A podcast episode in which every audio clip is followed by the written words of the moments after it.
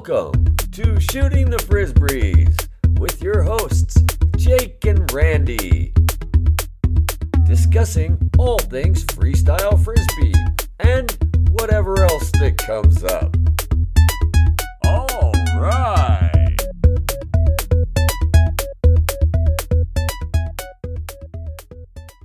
Welcome to Shooting the Frisbees with Jake and Randy. Hey Jake, how you doing today? I'm doing great. How are you, Randy? I am doing great as well. One thing I wanted to discuss with you today is jam stamina. And what I mean by that is like how long do you think it takes to lose your jam legs? Like is it 4 days or 2 weeks? How long between jamming do you think it takes to lose that jam stamina? well, it's an interesting question because I, I think you could define jam stamina in a lot of different ways.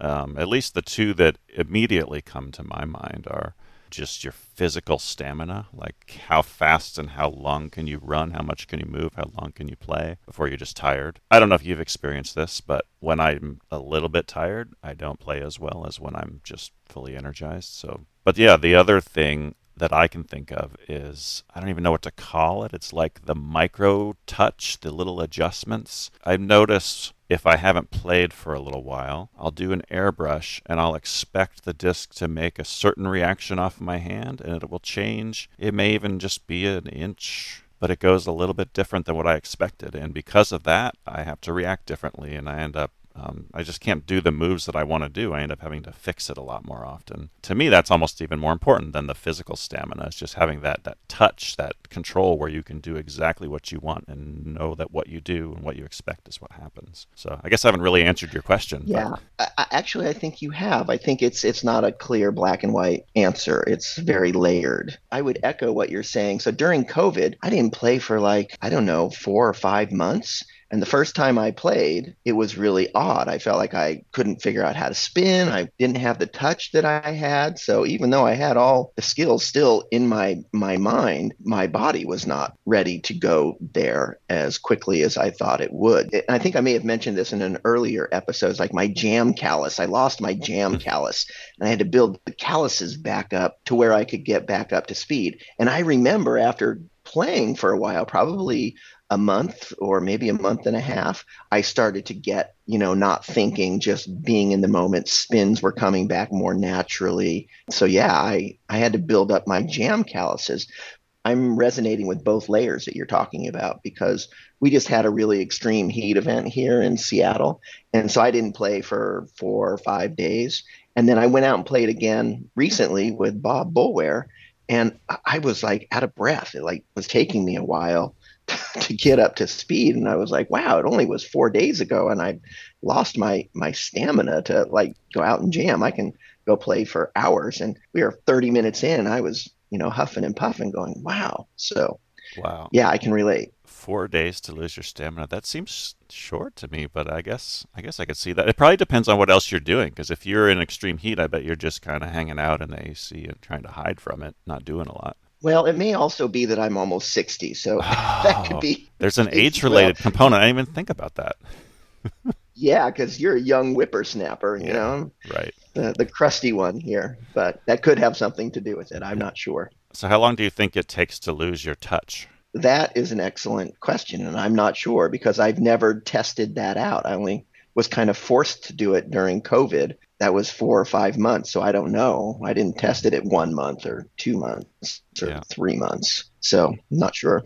I've taken a month or two months of time off for various reasons. It seems like a month is enough to lose it to me. Say, so usually doesn't take more than two jams to get it back. And the first one is the most painful, and the second one is starting to come back, and the third one, it's back. But usually after a month, I feel like I just can't quite, the muscle memory I think it's there, but things aren't happening the way that I expect them to happen. But there is something else that I wanted to mention about taking a break. So you have your muscle memory, but you also have like I don't know if it's muscle memory or what you call it, but it's you just do these certain moves. You think of the jam in a certain way, and sometimes it's almost like you're in a rut, even though it doesn't feel like a rut. You end up kind of just repeating the same things over and over. And sometimes taking that month off breaks you out of that, and a new level of creativity will appear.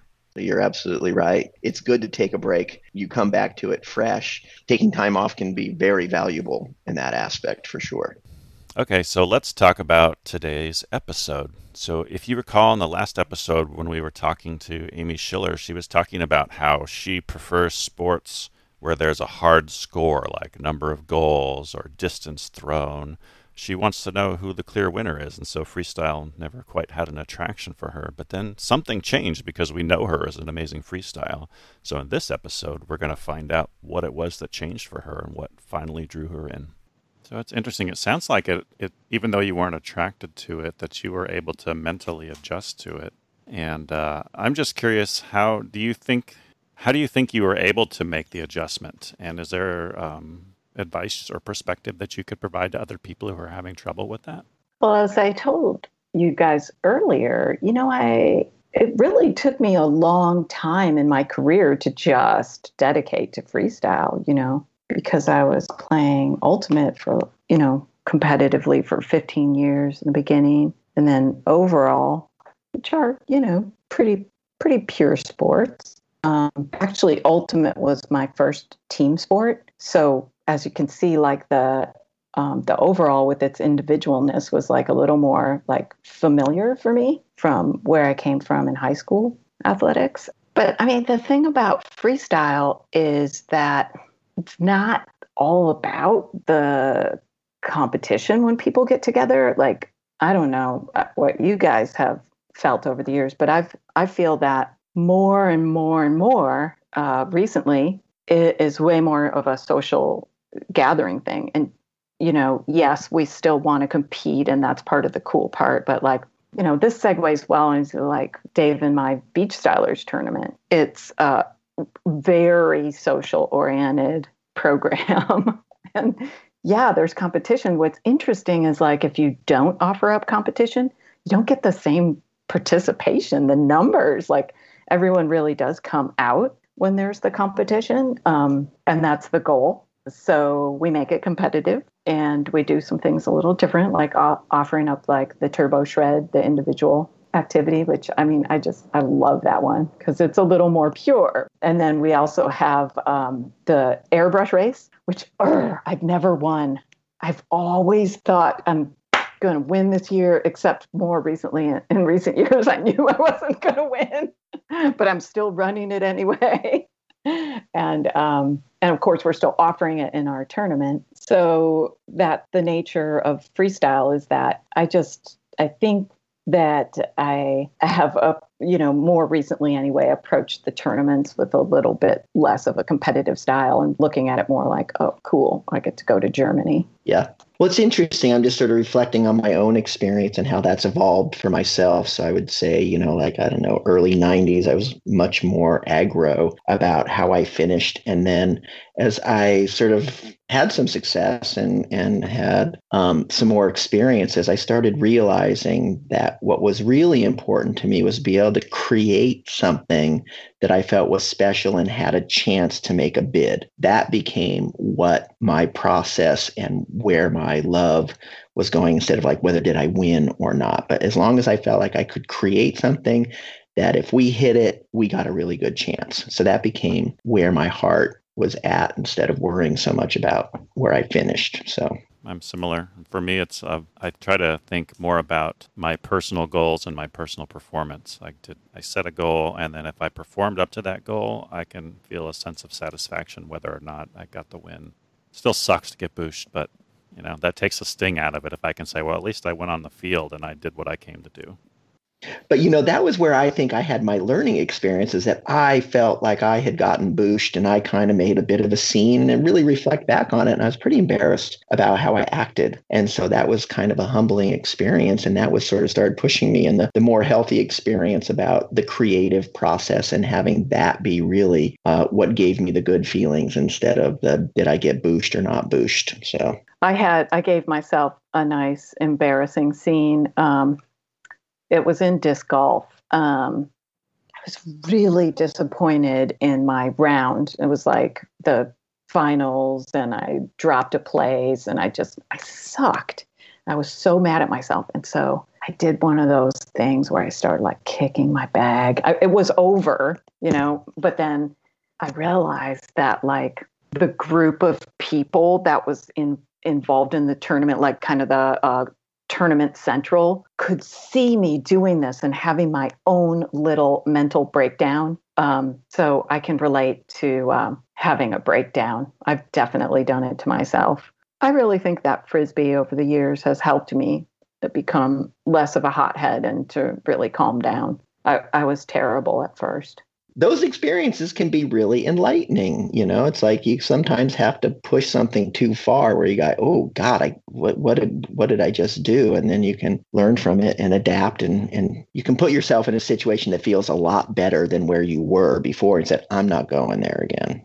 So so circling it back to the Beach Stylers events. So you and Dave have hosted uh, at least 10, a ton of Beach Stylers events. So they've all been really successful and, and some of the most memorable events for me. Do you have any advice to others who want to put on an event on how to make a successful and memorable tournament? I'm so glad we're talking about Beach Stylers, Jake. One of my greatest memories from Beach Stylers is playing with you. Wow, thank you. we took second place, but that is the trophy that I love the most so, um, you know, I don't know if I can give other people advice about running a tournament because I think there's other factors too. It's like power to people who want to run tournaments and seek sponsors and, and really make it big time. That's not what Dave and I have done over the years with Beach Stylers. We wanted to attract um, a little more it doesn't you know it doesn't have to be local people but we wanted to offer something to like our own community more so regionally here um, in california. And um, we wanted to make it creative and fun for us and just like a party. That's why you know we always do these creative inventions with our trophies. And I know Dave just loves offering up the turbo shred and the Mob Op Idol, which are like you know it's it's a unique opportunity to give away uh, 14 or 15 different trophies to people for what they're like kind of known for. Yeah, which was the Zen Master, right? Which is the top open player at the tournament, or the Disc Diva Deluxe, um, or the Kinder Setter, Randy.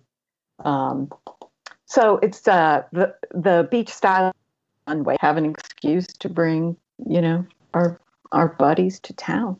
I have to say, I really love that the Mob Op Idol part of that competition. I mean, I love all the events, but the Mob Op Idol is really cool because you get to jam with your friends for hours and hours in perfect beach conditions and just have a blast. It's what you would do anyways. And then at the end, you get to go and say, well, I had really great sets from this player, and I had really great throws from that player, and this player just saved everything. And you start to recognize it, it makes you reflect on how much fun you had and, and who all the people were that you connected with. It's just such a great way to share, like, take this experience that we already have and then share it and reflect on it. Uh, it's really fun. Thank you. It's super cool to do it. I don't know if we're going to be able to do it this year. I think the jury's still out whether the city of San Diego would try to shut us down or not. But it's still a few months out, so we'll see with the COVID 19 because we're recording this during COVID. So there's a, we're friends with some of the families in the neighborhood, and the, a little boy across the street, he just turned 12. And um, for his birthday, we were over there. So we were like, okay, let's give him one of the beach stylers necklaces that we made this past year. We had a few left over. Um, and they're kind of this tribal necklace and and we use that same kind of painting on the pendant and um, an embossed piece of leather attached to it. And it was so cool because I gave it to Kai and he is only 12 and he paused, you know, and we gave him a disc too. He paused and he looked at it and he's like, Did you paint that? And I was like, Yeah. And he's like, On there. I said, It's an embossed leather. And he's like, What does it say? He couldn't make it out. I can't remember what he mistook the word stylers for, but it was close. And I was like, No, it's Beach Stylers. It's our own little brand. you know, and he was like, I was blown away by how how excited that kid got. You know, you never know. Maybe he'll become the next beach styler. Zen master Mabop idol. That'd be cool. yeah. No. So, so Amy, we we have to ask you, and we ask everyone, what is your favorite kitchen utensil? the spatula. The spatula, and why? Well, because I like to flip stuff. That says it all. You can flip your disc, you can flip your egg, you can do whatever you want with the spatula. It is a multi-purpose utensil in the kitchen. Yes, yes, it's the number one. Don't leave home without it. Cool. So, so Amy, you're. Can you think of all of the the women partners that you've played with over the years? Thinking about everyone that I've played with so far, you know, starting with Nan Moreau, Baba Kanyan, Terry Bogenhagen, Wendy Coates, Stacy Anderson McCarthy, G. Rose, Judy Robbins, Bethany Porter Sanchez, Carolyn Yavi Hubbard, Lisa Hunrichs, and Lori Daniels, who I played with in 2016 to win another women's world title. So, uh, spanning from 1990 to 2016 on the women's world freestyle titles. Thank you, Lori. Give her a kiss for me, will you, Jake? Yeah, I will. Well, again, I want to thank Amy Schiller for joining us here on Shooting the Frisbees. It was a truly an honor to have her with us and learn more about her story. I'm hoping that we get to see her sooner than later, and I'm hoping that that will happen at Beach Stylers, as she was mentioning. Fingers crossed that it'll still happen. I will say that Beach Stylers is one of my favorite tournaments. Super unique, as Amy was talking about. One of my favorite trophies of all time is from Beach Stylers because I actually won the Zen Master Mobop idol. And it was a super unique trophy. This plank of wood, it's got a piece of driftwood and a little beach scene and a mini on it. And then handwritten, it says Zen Master Mobop idol. And you can just tell that it's, you know, done with a lot of care and love. One of the things that's cool is that Beach Stylers also has a lot of connection between you and I, Jake, because I know you won Zen Master Mob Op Idol as well. It's funny you're talking about that, and I'm like, oh yeah, I just pulled down the trophy from the shelf, and I'll show you on this camera. It's uh, as you say, hand painted, made with a ton of care. So this is like a little beach rock that they uh, painted a turtle on and some fish. It says Beach Stylers, and it just it's amazing to me how much effort that they put into the trophies. The trophies are so cool, and like that's not even the best part of the tournament. right.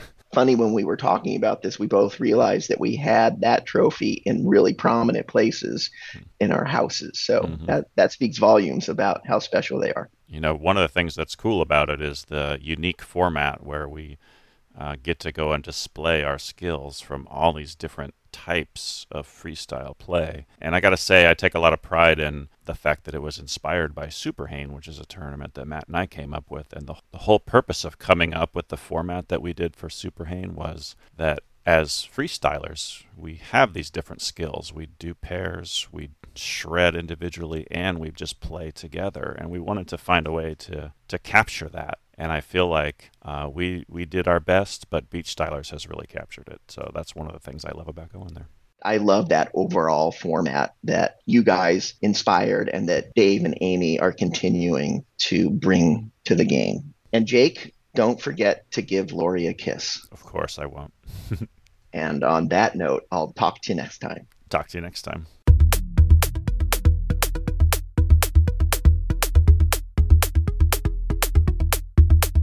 Thanks for listening to Shooting the Frisbees with Jake and Randy. To contact us or for more info, check us out at frisbeeguru.com. Home to Haynesville, shooting the frisbees, and live streaming freestyle frisbee. Oh, yeah!